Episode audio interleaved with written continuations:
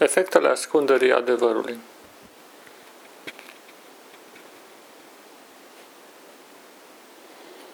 Trăim într-o lume în care adevărul fie nu este spus, fie este răstălmăcit. Minciuna reprezintă o regulă a lumii în care trăim. Din cauza aceasta, tensiuni de natură psihică și emoțională se propagă nestingherite prin întregul câmp mental al umanității, bântuind la nivel colectiv și individual toată existența omului. Normal.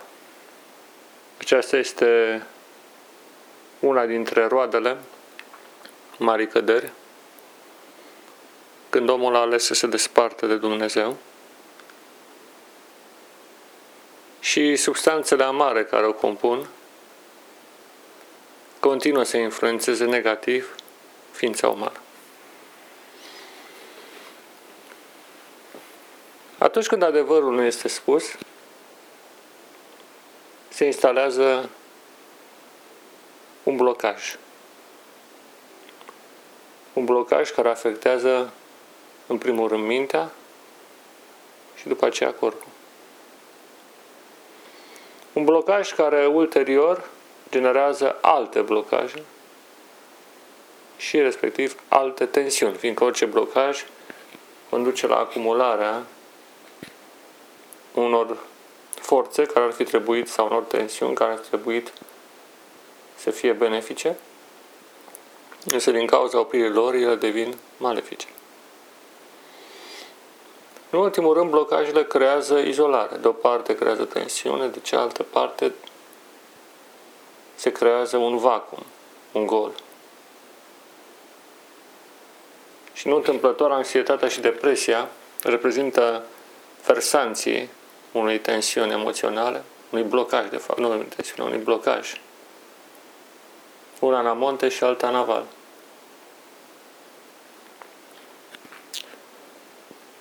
Adevărul doare. Doare dacă nu există dorința de a-l primi. Bineînțeles, el doare la început, dar ulterior efectul este vindecător. Vindecător fiindcă el elimină blocajele, tensiunile dispar, golurile sunt umplute. Rostirea adevărului aduce după sine echilibru, armonia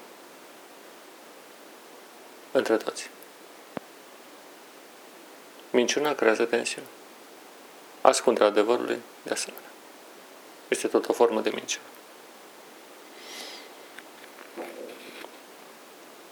Când este vorba de organizații, mai ales religioase, minciuna reprezintă și ascunderea adevărului reprezintă cei mai mari inamici ai adevăratei spiritualități. Nu întâmplător, dacă citim drama Noului Testament, de fapt a Evanghelilor, special, vom vedea o biserică mincinoasă în luptă un profet trimis de Dumnezeu, chiar cu Mesia. Ulterior, în perioada creștină, tensiunea dintre biserică și Hristos a continuat. Paradoxal, o nouă biserică, ridicată în numele lui Hristos, a devenit după un timp vrăjmașa sa. Chiar și după spargerea bisericilor tradiționale în mii de secte, toate acestea au preluat ceva din elementul de dușmănie împotriva lui Hristos. Anticrist există în biserică. Și din păcate, el conduce destinele ei într-o direcție negativă. Și nu este vorba doar despre o biserică sau un cult, ci despre toate. Un ansamblu lor. Și în particular. Și aici este partea cea mai dramatică a scenariului sau a poveștii despre care vorbește Biblia, în care omul credincios trebuie să evolueze singur, izolat de biserică, de multe ori persecutat de ea, pentru a-și menține relația cu Dumnezeu în spiritul și litera adevărului. Înregimentarea lipsită de rațiune în orice sistem religios nu reprezintă o soluție pentru rezolvarea crizei existențiale pe care o simțim în interiorul nostru și care necesită o soluție reală. Are nevoie de adevăr. Umplerea timpului cu activități fie religioase, dar lipsite de spiritualitatea autentică, nu va hrăni pe nimeni la modul real. Întotdeauna abuzul în biserică se va manifesta printr-o stare de rău, psihic și fizic, care nu va aduce alinarea nimănui din ce, nimănui din și practic nu va salva pe nimeni. M-am născut într-o perioadă tulbără istoriei. În acea perioadă, ateismul dormea, domnea în țară, nestingherit, religia era blamată și am început să strâng firmiturile de cunoștințe, de informații religioase pe care le aveam. Și am încercat să fiu fidel bisericii în care m-am născuse. Bisericii ortodoxe. Nu a fost bine. Am fost detectat, persecutat, mi-am compromis cariera, eram într-un sistem militar. N-a fost bine. După 1989 am descoperit Adventismul.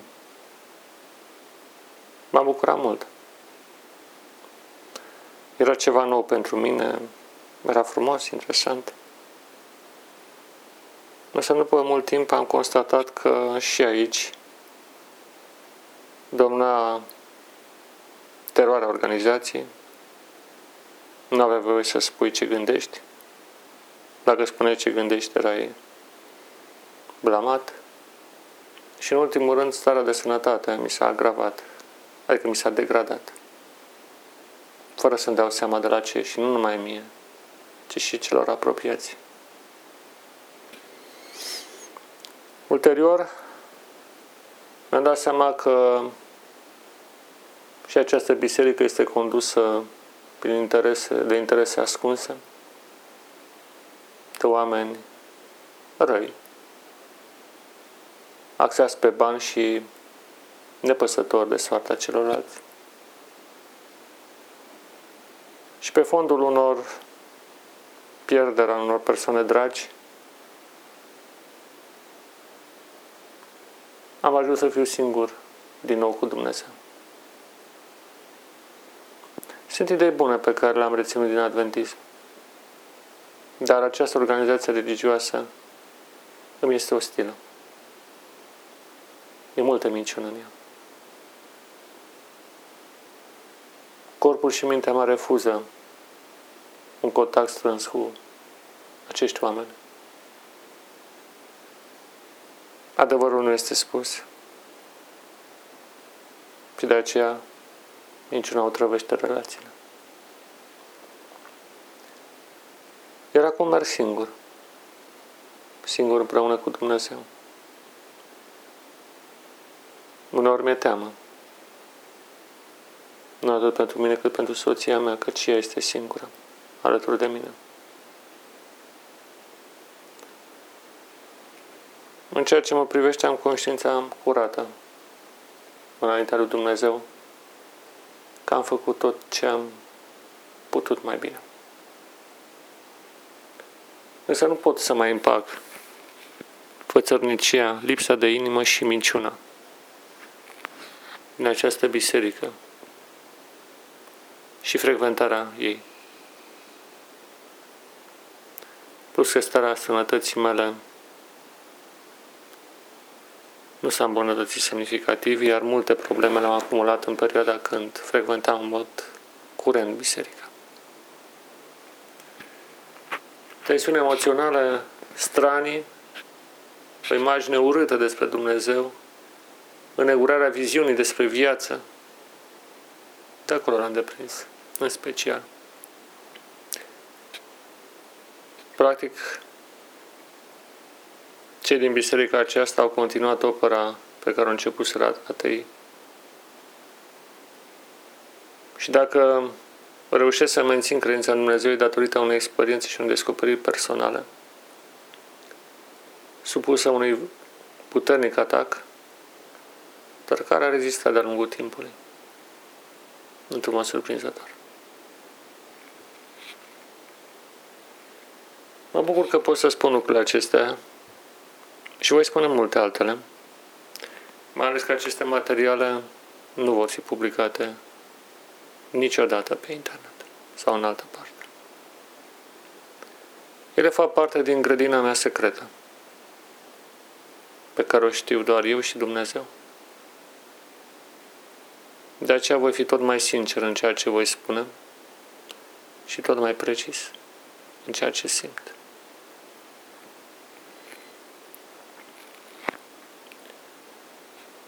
Zilele trecute am visat-o pe mama.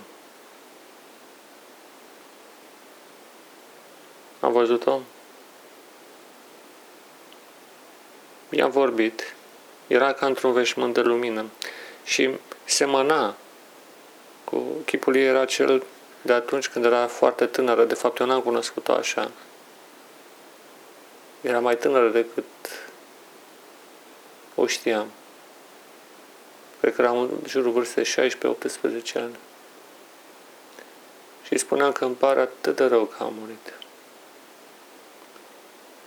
Și am a privit cu niște ochi mari și cu mâna ei dreaptă mi-a atins mâna stângă. În locul respectiv am simțit o căldură foarte puternică și m-am trezit. Și când m-am trezit, căldura aceea încă persista. M-am bucurat mult.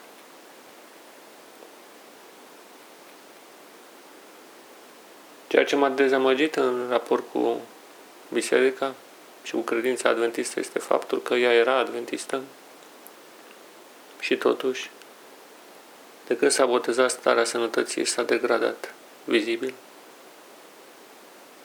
și moartea ei a fost, din punctul meu de vedere, prematură și datorită unei boli ciudate care a lovit în ultimii doi ani. La fel a fost și cu soacra, care a murit mai devreme. Și cu alții. Aceste morți premature m-au pus pe gânduri. Fiindcă undeva simt că este o legătură între degradarea stării de sănătate și adventism. M-a mai deranjat un lucru, printre altele. Vorbeam cu o cunoștință de la Petroșan și îi spuneam că am crezut mult în Dumnezeu că o va vindeca. Și mi-a zis, chiar credeai că Dumnezeu va vindeca? Și a spus, da. Fiindcă eu cred ce spune Biblia. Cred că dacă te rogi cu sinceritate și chiar ai convingerea fermă că lucrurile vor evolua într-o direcție, mai ales când e vorba de vindecare, direcție bună, așa va fi. Dumnezeul meu face minuni intervine, schimbă lucrurile. Chiar ia oameni direct din viața aceasta în viața cealaltă, fără să-i treacă prin moarte. A zâmbit. În adventism nu există decât trecerea la odihnă. Aceasta e vindecarea. A spus, nu cred că este corect să gândești așa.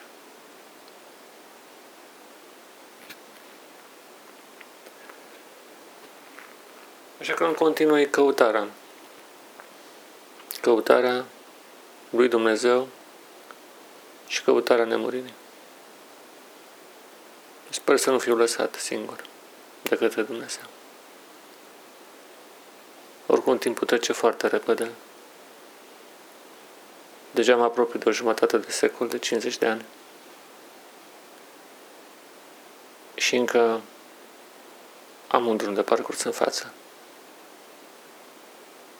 Dar în timpul care mi-a mai rămas de trăit pe pământ,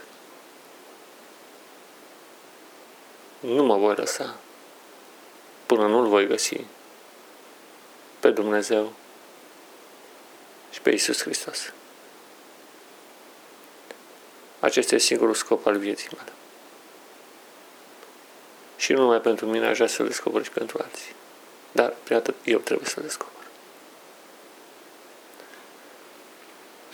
Vă doresc o zi frumoasă în continuare, celor care poate veți auzi vreodată aceste cuvinte. Și Dumnezeu să fie cu voi și cu noi și cu mine și cu toții. Amin.